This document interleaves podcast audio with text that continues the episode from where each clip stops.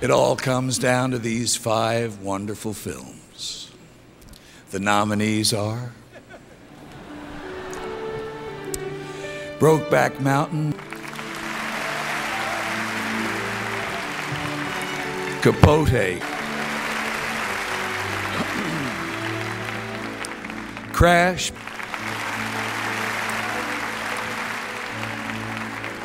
Good night and good luck.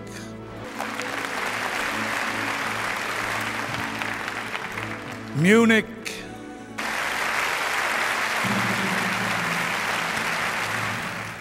Non, c'est ce que je disais. Oui, ouais, c'est bâté, c'est de la blague. Après tout, tout est beau. Il n'y a qu'à s'intéresser aux choses et les trouver belles. Time has come. Kathryn Bigelow! This and some of the other nice things that have happened to me in the last couple of days may turn me into some sort of hopeful optimist and ruin my whole life. Spoil?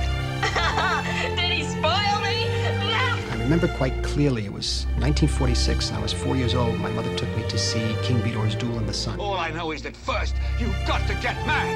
You've got to say, I'm a human being. God damn it. My life has value. Babel Alejandro González Iñárritu. Uh, I'm a man. Well, nobody's perfect. Al film italiano Deserto Rosso di Michelangelo just that all men are sure it never happened to them, and most women at one time or another have done it, so you do the math. Three artists in the presentation of the Palme d'Or. Adele, Leah, and Abdel Latif Keshi. Και όλα αυτά, μια και η Ελλάδα θέλει τη ζωή μου, της τη δίνω. Hi everybody and welcome to the Filmotomy podcast. This is episode 60 um, yeah, 60 episodes in. Woo! Uh, this uh, this week was uh, going to be a good one. We're going to get our sort of handbags out and do some hitting about um, because we're going to talk about controversial Oscar wins and other scandals to do with Oscars. Um, I know it's crazy. Like there's there's Oscars and scandals. How does this happen? Yeah, we're going to struggle today. yeah. um, we're also joined by a special guest. Um, hello, Katie. How are you? I'm great. It's nice to join you guys, especially for this uh, bombastic, what I'm sure will be anyway, episode. We're glad to have you on board and, and join us. And moving on to controversial Oscars and oh gosh, uh, where do we even begin? Robin, you go first. um, I, I, was thinking we're, we're, we're not going to get through without speaking about a certain person. Um, I mean, his name will be spoken quite a lot, I would think. Harvey Weinstein. Is it Vol- oh, I thought you were going to say Voldemort. No, Voldemort is like Close. angel compared to to this monster. Everyone in the village is speaking about the monster. You know, we, and we call him a monster. And before all this stuff happened the last couple of years, which, which isn't really Oscar related, it's you know the sexual abuse and things like that, which is horrific. Even before that, we've got what we've got to remember is we didn't like him before that. Mm. You know, so Mm. as a person, he was renowned for being a bully and pretty much bought, you know, Oscars, Golden Globes. It's like there were jokes about him paying for these things. Not so he didn't go, you know, it wasn't over the counter. I'll have two of those, please. But he had that much power that he essentially, you know, for a period of time, it was like he was buying these Oscars. So I think there's a, we've got a few examples of, Mm. you know, of things he's done. I, I'm still quickly speak about uh, one that people probably don't know a lot about, which is Amelie, which is the French film. Uh, in 2001, I don't know if you know, um, the director Jean-Pierre Jeunet was one of the only people who kind of stood up to Weinstein. And this was not nothing um, in a hotel room. This was more uh, in the editing room. You know, he would bully filmmakers to chop the films here and there. And he'd even send, he even did like Delicatessen, which is one of his earlier films. He was sending him a list of, of edits he would like him to do. And I think there's a lot of rumours of other films as well. Good Will Hunting, there was a rumour that he helped, by, he changed the script quite a lot, and I'm sure that did happen. You know that it wasn't just there was a joke that he was the third writer on that on that film, and so there's a lot of stuff that didn't go on. But Jeunet was a guy who stood up to him and said, uh, you know, we're not gonna we're not gonna do that. And in response, Weinstein's not gonna help you with advertising. He's gonna badmouth your film. You know, th- all this stuff happened. Amelie didn't win Best Foreign Language Film, which is considered not a shock because No Man's Land was really good, but I think with five Oscar nominations, um, there, there is something in that. I think that that didn't win mm-hmm. at least that one category. You know, because for a foreign language film to get those those nominations was, was is still quite rare.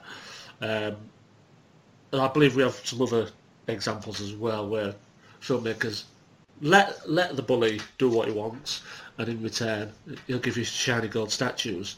Um, Shakespeare in Love is is one such example, but I think there's a whole strand of in the English Patient.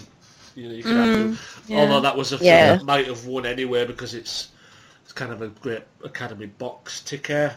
But you've got. But he's not guilty of any of these things. Something like English Patient, perhaps that would have mm. won anyway. But that he took over that quite late because that film was in a lot of trouble. So mm. perhaps without him, that film might not have even got released at, at that stage. It's a really strange, worrying thing that this is what happens in Hollywood with this one man and his his band of horrible men.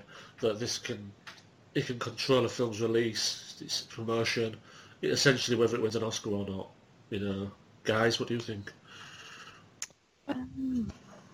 I think yeah, he was I, really I, notorious for doing mm. that, down to like what um, during the Frida Kahlo film, you know, he forced that horrific scene between uh, the two main leads in it, and it was just, yeah. yeah. I think Weinstein was known for that, and it, by the end of his career, it was just becoming egregiously obvious. Nonsense. Mm. There's a scientific mm. explanation. I think one one of his ones that, that stands out for me is Chocolat. Uh, I mean, it is a nice film. It's a perfectly fine film, but for that, when that got in for Best Picture, it was like that's just classic Harvey right there. That that had no business, particularly when it took the place of something like Almost Famous.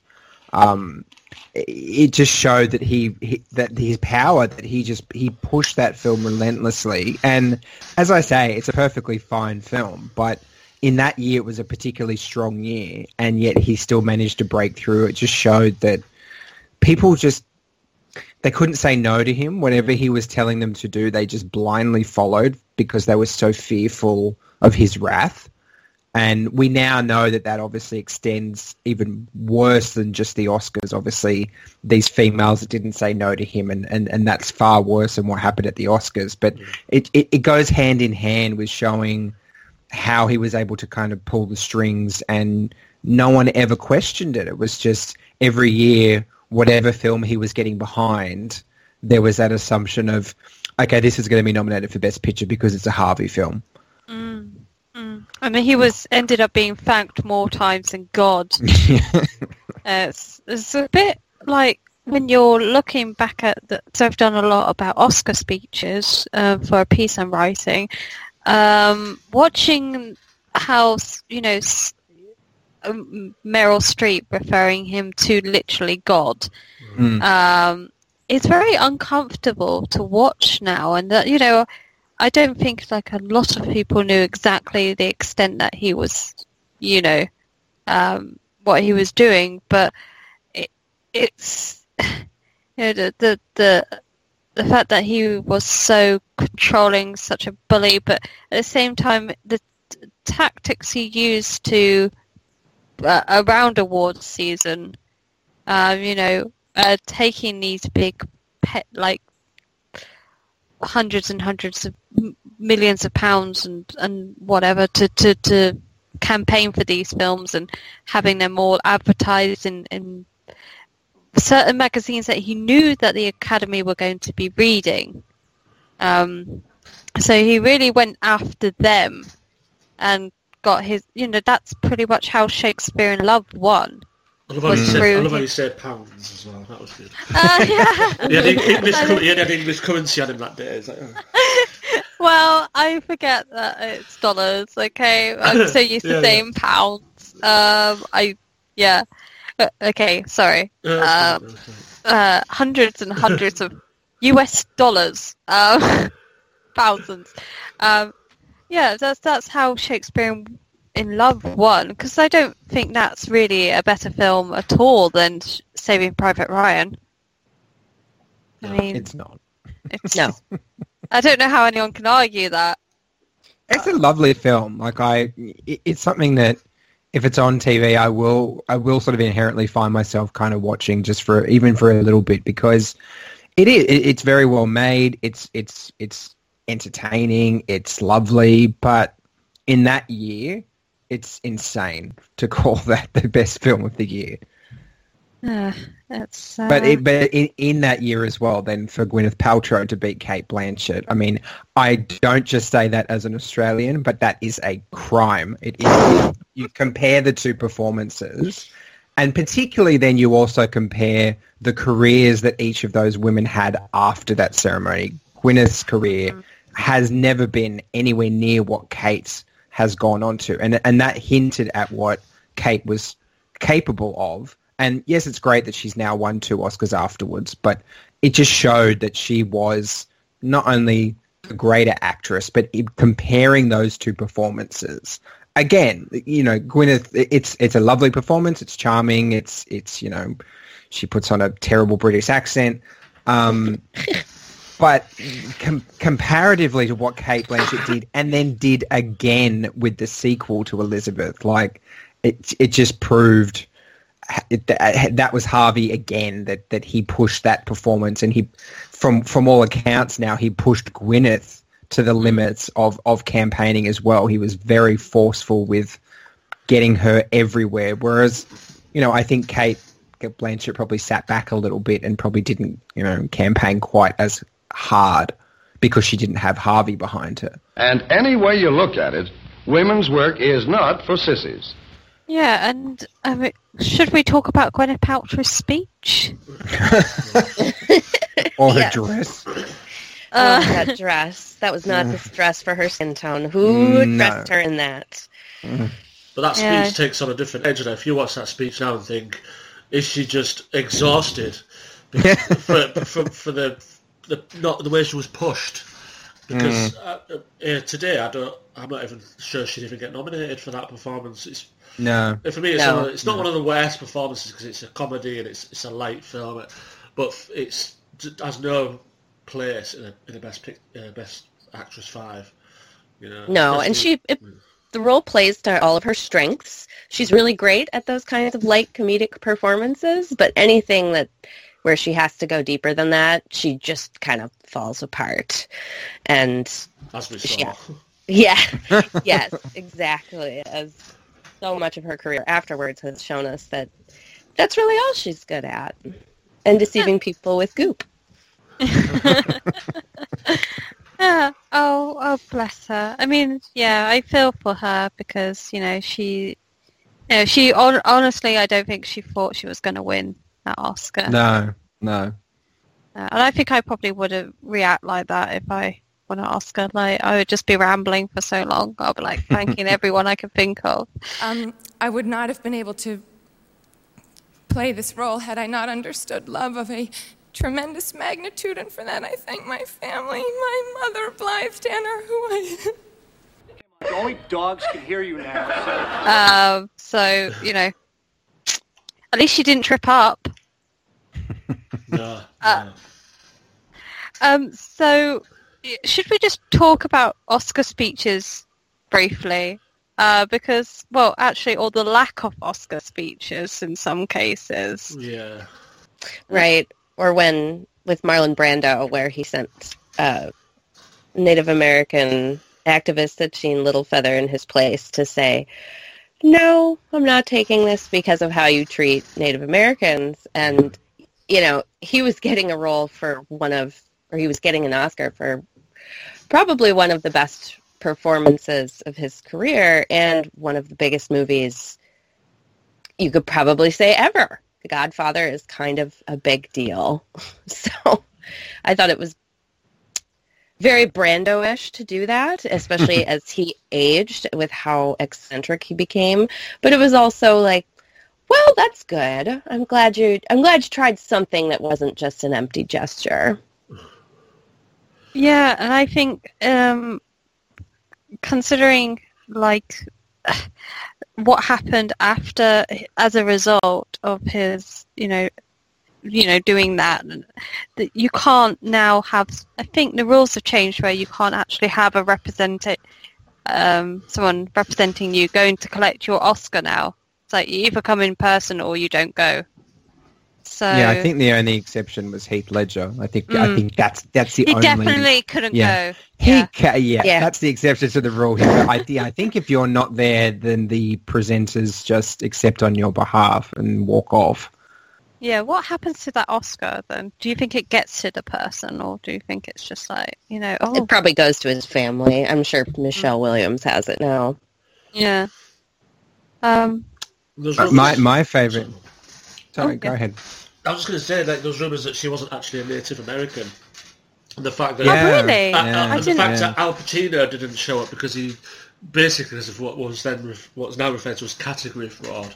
You know, he wasn't nominated for Mm. lead. Um, you know, Al Pacino didn't turn up. and This person was there. You know, Al Pacino's a good actor. I wonder if that was him. You know, I'm just wondering. Um, in because Brando's role was essentially we're, we're going into a different category now. It was essentially a supporting role. Um, Right. I think Al Pacino was a Mm. bit being a bit naive though, you know, to, to sort of make a stand like that in Hollywood because he would then go on to receive consecutive nominations in those mid seventies with the best performances of his career, and Mm. did not win once until No. you know the late the mid early nineties, which you could class as a scandal. Many believe that he shouldn't have won for Scent of a Woman. So you know it's, it's all interlinked. If you mess with Hollywood early, there's no Weinstein then, obviously, but the, it, you, you're not going to win. It's- yeah, it's Ho- Hollywood strange. remembers. Yeah, yeah. You know, Brando went off the rails a bit even further after that. So, Yeah, to say the least. so anyway, I just wanted to add that. Go, Doug. Sorry. Uh, yeah, I was going to say mine. Mine related to this to the whole rejecting in speeches. Uh, George C. Scott from 1970 for Patton that he before even before voting and the ceremony had begun, he had denounced the Oscars, and I think the quote is he called it a two-hour meat parade. Um, and and had had made it very clear that he if he was nominated for Patton that he would reject his nomination, which he did, and yet was still awarded Best Actor because I mean that's a performance you couldn't deny, you couldn't not vote for it, but it would be fascinating nowadays to see someone. I don't think you could see someone reject a nomination because it, it- it's just not done anymore. That people, w- w- I feel like it would end your career. That people would see it as ungrateful, see it as as quite spiteful. Um, but in the seventies, I think it was a different time that people saw it as a real stance that he was making this statement about the Oscars, and they were still going to give it to him anyway. And he obviously didn't show up. Um, but but to see someone sort of publicly campaign against themselves and mm-hmm. yet still win when in nowadays campaigning is everything mm. and that would never happen in a million years. It does feel very appropriate that it's for Patton, though. Because Well, yeah. if you know anything about Patton, then you know Yeah. that he was a curmudgeonly old bastard, probably from the time Mhm. he was maybe twenty. yeah So he was George george c scott yeah Yes, exactly. Like he, they were two peas in a pod, and so it feels. I think maybe it was forgiven me a little bit because of the role and who George C. Scott was, and because Mm. it was the '70s. Everything goes in the '70s, Mm. especially in Pro- protest was in Yeah, yeah. Was it in 1962 you told the Academy of Arts and Sciences, take my name off the list, don't even nominate me for anything. I don't want to be a part of it. I don't recall the year, but But you did it. yeah. Why? Well, it's an old story. I just never wanted to be involved in that part of the business. That uh, just not my bag. No value to it for you? I don't think so. I think it's a detriment, as a matter of fact. And talking about people not turning up for Oscars, obviously there's one person who can't come back to the US, uh, but won an Oscar, and that's Roman Polanski. Oh God, yeah. Ugh. I can't believe they gave that to him. Still, Mm. it's still shocking to me that he was given that. I mean, it's not even like it's something like with the Weinstein thing. Where it's, you know, we didn't really know the full story. You do know the full story. Yeah. Yeah, everybody knew it fairly quickly after it happened.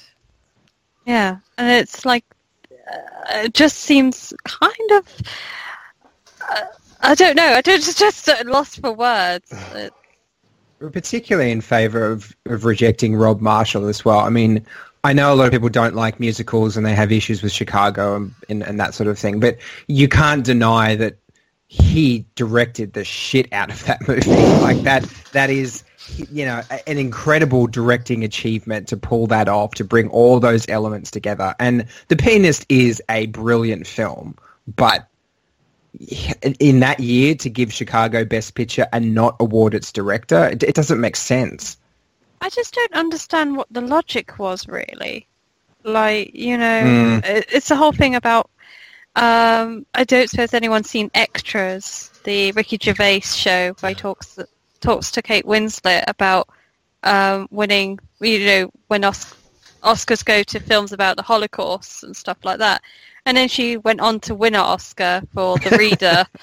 uh, Oh, the Thanks reader. to Harvey. The reader. There's a, yeah. There's another one. I remember. Mm-hmm. It changed, changed, changed the whole landscape of how we vote for Best Picture now. You know that just that one thing. The reader getting in in 2008, which was, I mean that that was a, divis- a divisive film if ever I saw one. Some Mm. liked it, some I didn't care for it at all, and the whole Kate Winslet support lead thing that was a mess. But that Mm. worked, that worked well for Kate Winslet, you know, and I'm sure she had little to do with that, but Kate Winslet Mm. ended up beating herself essentially for Revolutionary Road, which didn't even get nominated. she was so good in Revolutionary Road. Oh, that's Yeah. such a crushing performance too. Everything about it is so good, and her and Leo being reunited, like it should it should have had Oscar written all over it. I think it was it was that was a front runner that that film was a Yeah. at the time not not like towards the end but and the Dark Mm. Knight as well was kind of Mm. the similar to what we've got now with Black Panther like can a superhero film do this well it turns out no because you know it, it would have got the fifth slot probably um, but Revolutionary Road was a big contender early on and it just kind of got crushed and you always wonder what happens behind the scenes as we, we know what happened with a reader, we know how that got in. But something like The Pianist was really weird because it won Best Actor as well. It, it also won Best Adapted Screenplay, which Mm. a lot of people aren't bothered about the screenplay categories, but I do think The Hours was probably the favourite for that. Uh, and it's like these three awards it won, so it wasn't just the director, but someone got behind that film and pushed it, and it got these three awards.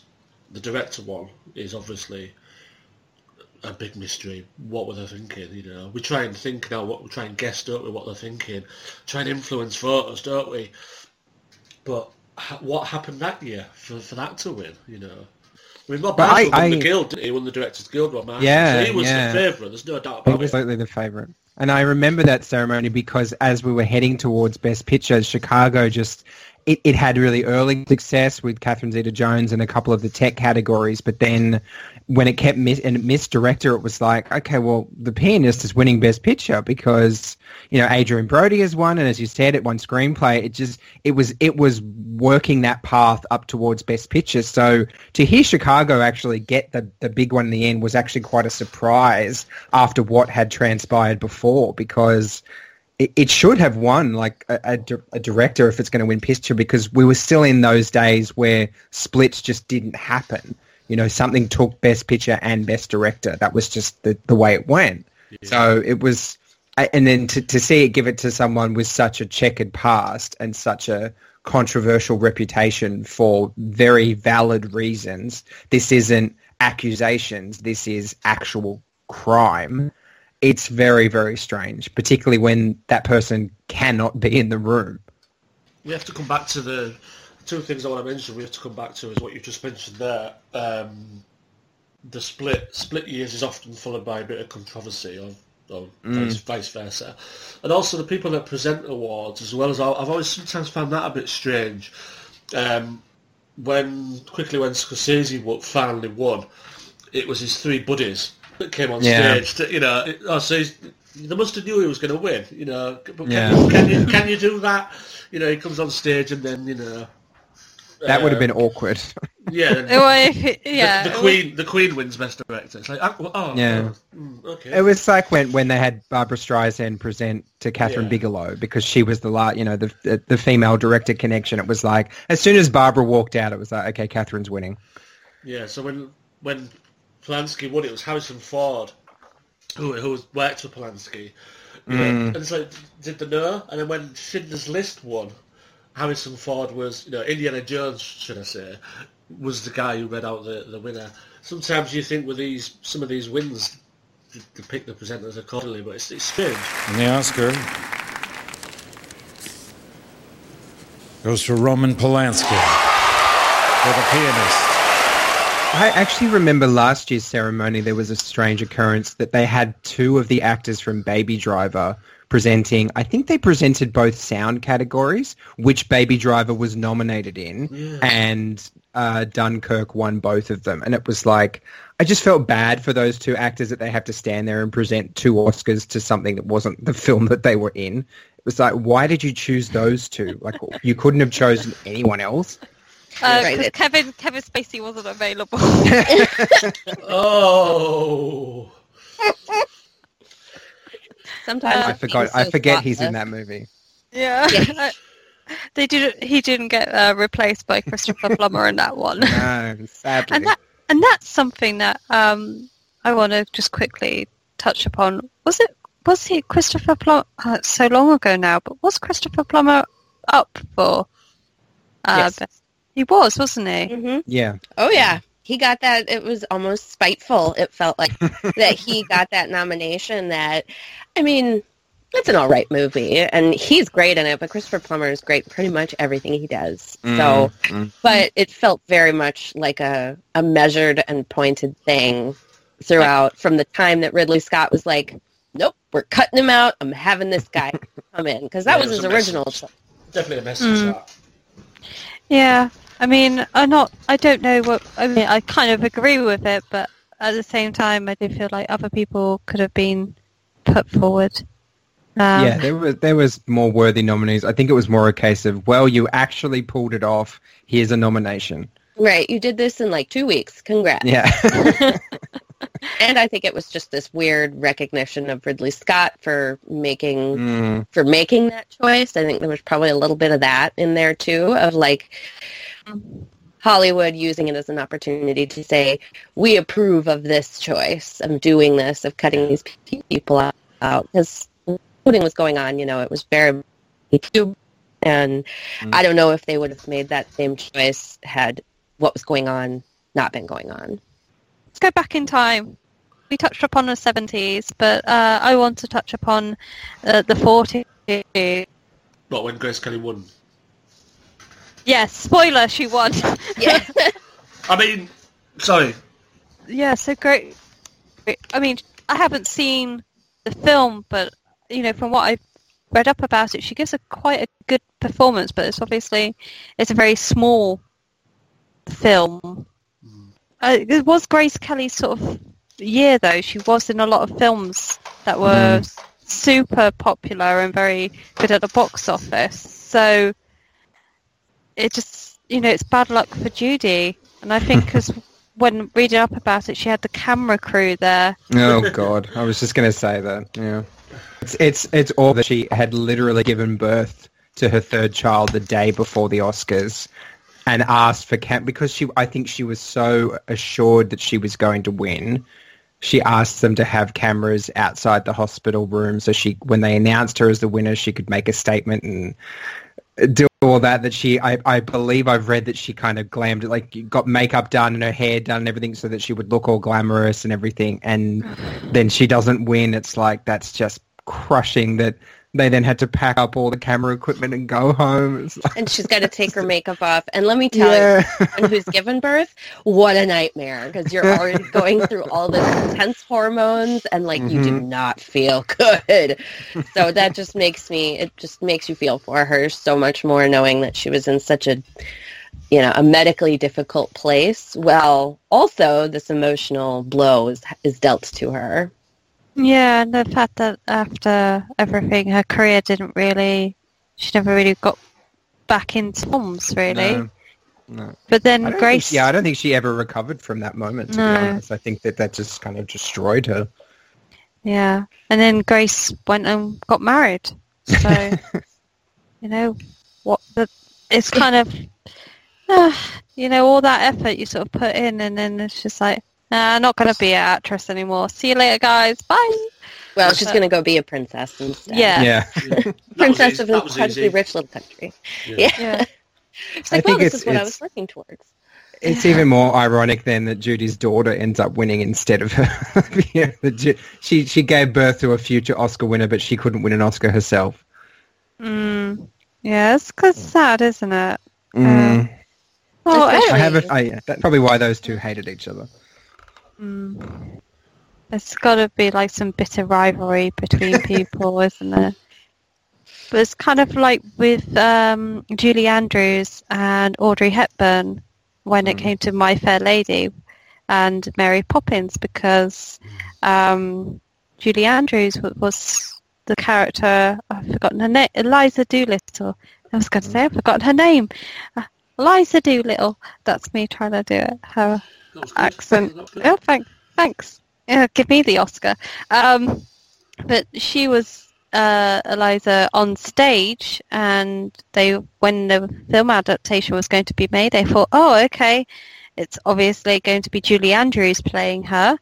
Uh, but they went for Audrey Hepburn because Audrey Hepburn was like, you know, the big star at that time. And then Even though she couldn't sing. she well the thing is she tried her hardest to, Yeah. to, to do the singing and it just wasn't up to their standards Mm. so Right. You can sing, but that doesn't mean that you can be, you know, a musical. Hold the t- hold down the fort for My Fair Lady, which is a pretty intense, you know, musical performance demanded from the actress, and she does a great job with the acting. I've seen that movie. I don't know how many times. It's one of my favorites, but you can kind of tell that her voice and the singing voice are not the same. I mean, what would have been funny if they got Julie Andrews to do the singing for her oh God, I bet Julie Andrews. I'm sure they considered it. I'm sure they considered it. And Julie Andrews, obviously, she won the Oscar as well, didn't she? Yeah. For, for Mary Poppins. So. Uh, I know you Americans are famous for your hospitality, but this is really ridiculous. I love that in her Golden Globe speech, she actually thanks Jack Warner for making all this possible because if it wasn't if it wasn't for him turning her down, she wouldn't have got Mary Poppins. And it was like that's such a a zing of a moment. Like she really got that really bitchy comment in. She didn't do it at the Oscars, but that was at the Globes that she thanked Jack Warner. Yeah, that was good. Well, I think one of the best, you know, one of the best rivalries over an Oscar is uh, Joan Crawford and Bette Davis yeah in Mm. Whatever Happened to Baby Jane, where only one gets nominated and they're both give such powerhouse performances, and it's just, oof, that was quite nasty. The relationship between the two of them. yes yeah it was like you would really hate to be in a room with just those two. Can Yes. imagine how awkward it would be and you're trying to make small talk. It's like uh, hey. And it was it was bitter before they filmed whatever happened to Baby Jane, and there's some you know debate over how whether that was played up more for the cameras and they actually weren't that angry. But I do love that Crawford got someone to let her accept their. That's another reason the Academy Mm. changed the rules. Davis got that. nominated, but Crawford accepted Anne Bancroft's award. Like that was just the ultimate bitch slap. That was a middle finger, that, if ever I saw. Yes, yes. Oh my gosh, yeah, and um, I, the fact that she just, I don't know how much of it's true, but in the TV series, um, which is Feud, is it the TV series? yeah. yeah, and it's just like how she went out of her way to try and get get it. So you know, she was like. d- You know, decline going to the the Oscars. I'll go for you. And it's just like that is some next level. that situation. Yeah. Mm. That is that is great. I mean, it's obviously not great, but at the same time, you're just like that is such a sort of dedication to just being like the the queen bee type of thing. So I think, yeah, I think by all accounts, everyone who knew Joan Crawford agreed that she was just this power hungry actress, like to end all power hungry actresses. Like she was just desperate for fame. She lived off it. That you know, that's uh, she's that classic. It, it's a it's a stereotype that you see in you know plays and movies and stuff, but it's it's it's totally factual. It's just so desperate for for publicity and attention that she would do anything to get it. So, you know, not being nominated for an Oscar, she was like, "I'm not accepting this. I I'm going to be there on the night, and I'm going to find any way I can to be there, including manipulating the other nominees to not show up so I can show up." And as you see in the show, like with most of them, she'd never even met them before she she rang them up out of the blue or she turned up backstage and she'd never met these actresses and yet was able to then in a first meeting convince them to allow the, her to accept their Oscar on her, their behalf. That, that's insane. she was a good actress. So, Clearly, you know. yeah. um, so, is there any other sort of controversies? I mean, we've had some in the last few years. We've obviously had the sort of mishap with uh, La La Land and um, Moonlight, and yeah, uh, that was that was just awful watching that. that. Stupidity that. He'll never ever get allowed on stage at the Oscars ever again. is poor Warren Beatty. Oh, that was I just watched it. I was like, oh, where'd Warren Beatty go? Oh, I see. He's just whisked himself off stage when it was obviously his fault. It does whiff of like conspiracy though. Like if it was it was the best picture of all the categories, it had to be that one, and it had to be La La Land, you know, because of the actress win. So what if you know Isabelle Huppert had won, and the winner is the best picture Elle? Oh. Do you know what I mean? It'd been like Elle would have been like, hang on a minute, was that nominated? you know, it's, it's, that would have been even funnier, but in a very different way. But one of the producers The actually the- did his finished his speech, didn't he? And then went, "Oh, we Yeah. lost. We lost by the way." But yeah, the fact they got through speech. three three speeches before they su- finally Got someone you know took control. It's like a- a- that should have been over in an instant. Someone should have ran on stage the second that she said La La Land and stopped that before it all. That you know, it's car. When you watch it back now, it's like a car crash. It's insane. Oh, and talking about car crashes, And the Oscar goes to Crash. I mean, I, I, I love a surprise, but no. no, Only not, when it's a not good that surprise. Oh, it's a good surprise. You know, Adrien Brody was a good surprise because he did give a great performance and he was up against four heavyweights and was never ever expected to win. Same with Halle Berry the year before. Both of those are, are good surprises. You know, like it, it, it's fun when something like that happens, but Crash is it's it's just a bad film. It's a, it is a bad it is a bad film. It's not just a bad Best Picture winner. It's a bad film overall. It's really poorly written. The the the one shining light of that film is Thandie Newton, who probably should have been nominated and wasn't, which is which is crazy. Um, but it, it, it's written very stereotypically. It it it tries that whole multi narrative thing of characters all interweaving with each other, but Paul Haggis doesn't know how to do it like Paul Thomas Anderson does. There's there's a real art to doing that kind of narrative, and it's just a mess. It's just a mess of a film. Yeah, kind of like it excuses racism by d- discussing and saying, "Well, we're not, Yeah. you know, we're, we're, we're black. We're not going to steal this car because that would be a stereotype." Yeah, it would. Well, let's do it anyway. Let's do it You anyway. You can see Paul Haggis going, "Oh, right," going, "I'm so bloody clever." you can see it though in writing, can't you? Which, Yeah, which and yeah. it won for it won for writing, it won for editing, and it won best picture. And it was like I, I just I couldn't believe it, and yet and yet I could because well, we know what happened, don't we? That there was if ever was mud was slung at Brokeback Mountain, Mhm, and mhm. the homophobia that in Hollywood that many will, will deny. I've spe- I've spoken to Paul Haggis and I asked him about this, uh, and he said it was bullshit. And then afterwards he he um, he emailed me to, to say I didn't mean that. What I meant was this, you know. so, so it's like even he's still got his well, Scientology as well as plays a big part. I'm sure it does, but Yeah. he's got his head in the sand. But also Lionsgate, who distributed the film, um, with the massive screener surge at the end. You know, like Yeah. you've never seen. we- We see that now. We don't really see a surge. We just see the screeners go out like around about now. And but this was like last minute, and it was this screener thing was quite a new thing then. You know, the, the DVDs, and that helped it along with the homophobia. Okay, we don't vote for that. Vote for this. Racism wins over homosexuality Wow. Mm. is the message. Um, but Brokeback Mountain is probably the greatest film not to win Best Picture. And I still, Mm. I, I've said this before, I still think it, it won. It's in my head. I still think it's. Oh, you go through the list. Oh yeah, Brokeback Mountain. Hang on a minute, I've done something wrong here. Polanski, what? Polanski? Oh no, oh no, he did win. Oh, but Brokeback Mountain didn't. Yeah, so. That's Yeah, how does that work? Astonishing. Um, so let's talk quickly about this year's Oscars, because already there's controversies. KT, how do how do you feel about the Oscars this year? Uh, I, you know, there's some amazing contenders out there this year, and I'm I'm much more of an indie person and underground film, and you know, I don't tend to go for the bigger ones. But when I was filling out my best guess Oscar, I. I I had such a hard time putting down uh, Green Book in there. I was like, nope, nope, it's no chance. And I had to put it. I think I put it as like my number four, and it was it was painful.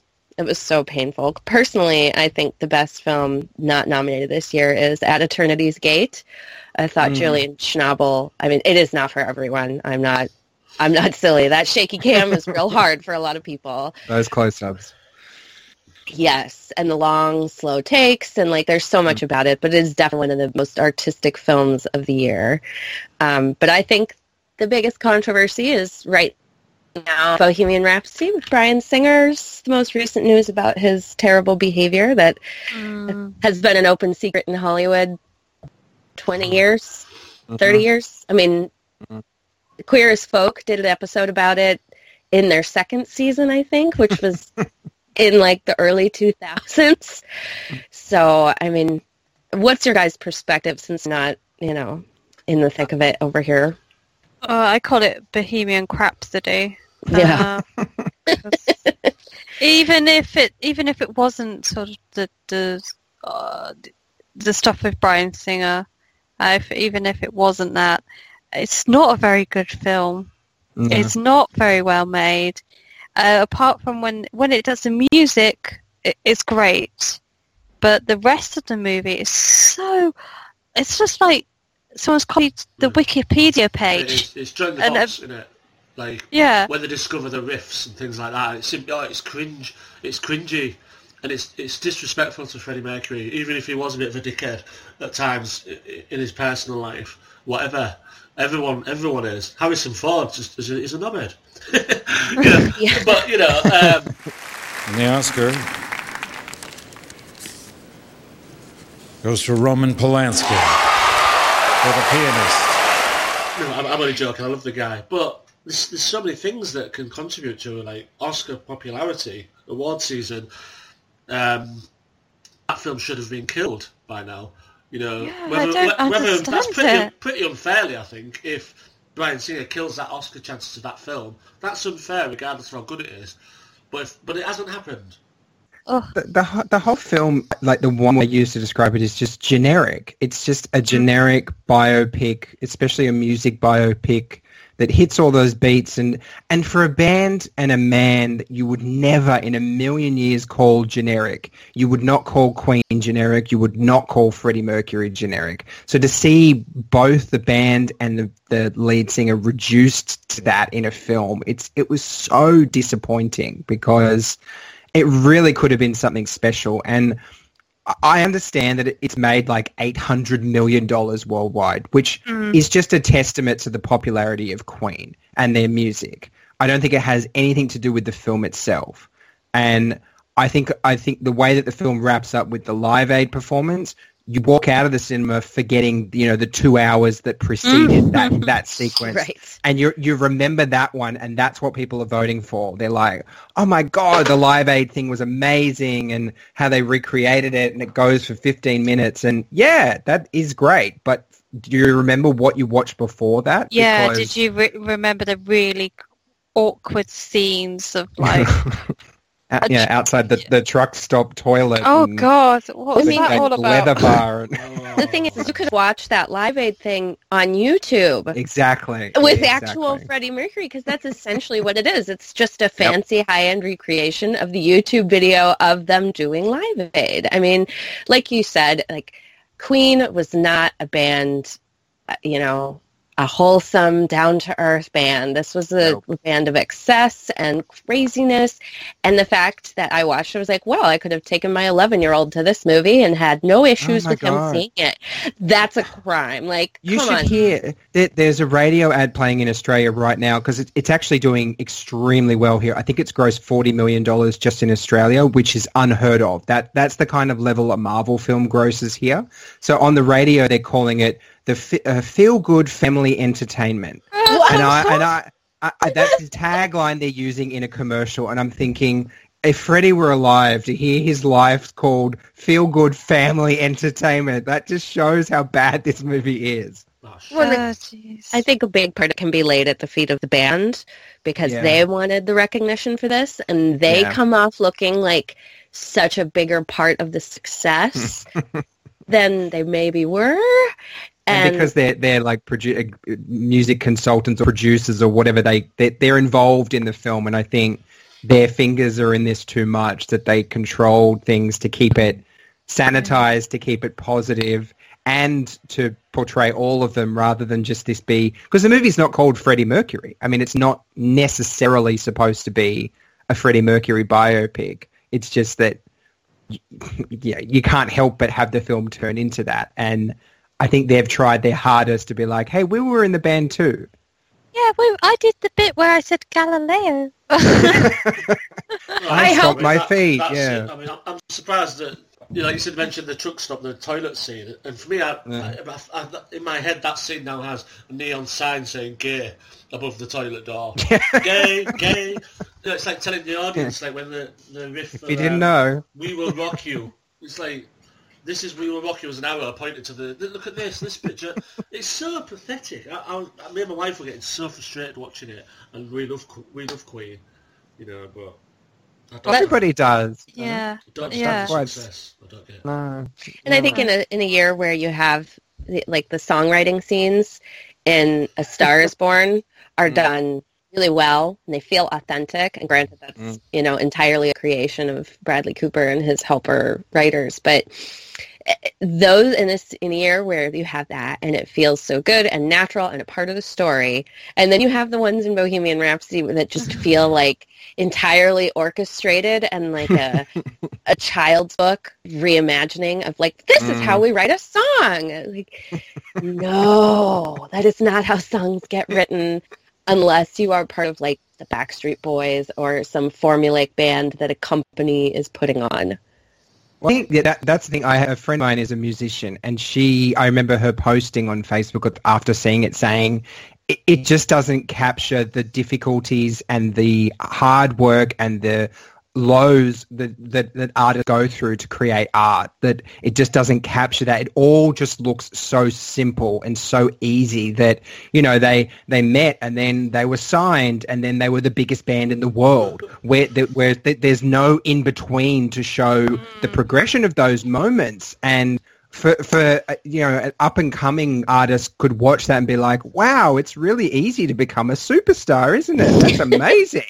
to become one of the biggest bands that ever was Yeah, even if you at the beginning, like even, even if it's, it's it's called a packing in the beginning, and that's it. That's all you need to know about that. I was really interested in his family and his relationship. There with his wasn't mother. any of yeah, that. mother. yeah yeah it, it, It brings really especially his, his childhood and his early back at the years and just like, Yeah. oh yeah, you know, uh, I am proud of you after all that. Well, Yeah. well, sorry, Dad, I ain't seen you for. But, but 20 there was years. no no scenes between them where they have you know like a argument and and, and any sort of it was just uh, and the ending was like, oh, he finds love But this waiter he's only met once, and But that was he his molested. life. Yeah, I mean, the, the, the guy at the end was like, that's who he was with him at the end, but you didn't, we didn't see any of that. It just like, That was just plonked. That was plonked on on like, oh, that's right. Yeah. knocks on his door. Hi, hey, mum and dad, what have I made? Bye. The end. oh, oh, oh, oh.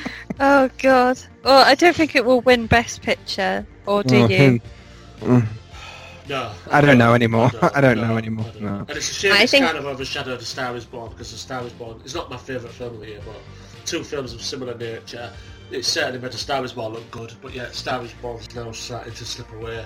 It's just a shame it's happened like this. I think the one that of the of the contenders, I personally think the favorite should win because that's my favorite movie of the year. Um, but I think Green Book has the biggest chance of Bohemian Rhapsody, which is also, in my opinion, uh, just a terrible choice. considering the state of race relations always in America, but in particularly this year with Now. that kind of movie and with what happened after Dr. Don Shirley's family came out and we're like, yeah, this is all lies. Mhm. All nonsense and lies and he didn't actually want this movie to be made.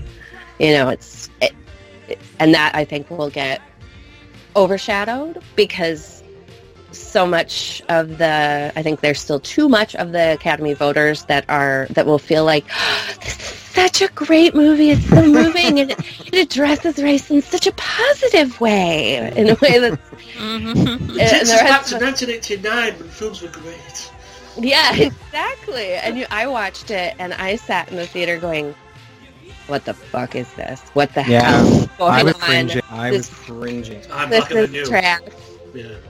Oh my god. Doug, I'm I'm more blacker than you because you- I eat fried chicken. Yeah. Yeah. 'Cause yeah. I'm not a kangaroo. It- it- so- it's the, it's the equivalent of yeah, you eating a meat pie and saying I'm more Australian than you now. That in this film that Viggo's character eats fried chicken and all of a sudden he's more black than a black guy, and it's it's it's unbelievably bad. Hey, when I was in the army, I know a guy from Pittsburgh.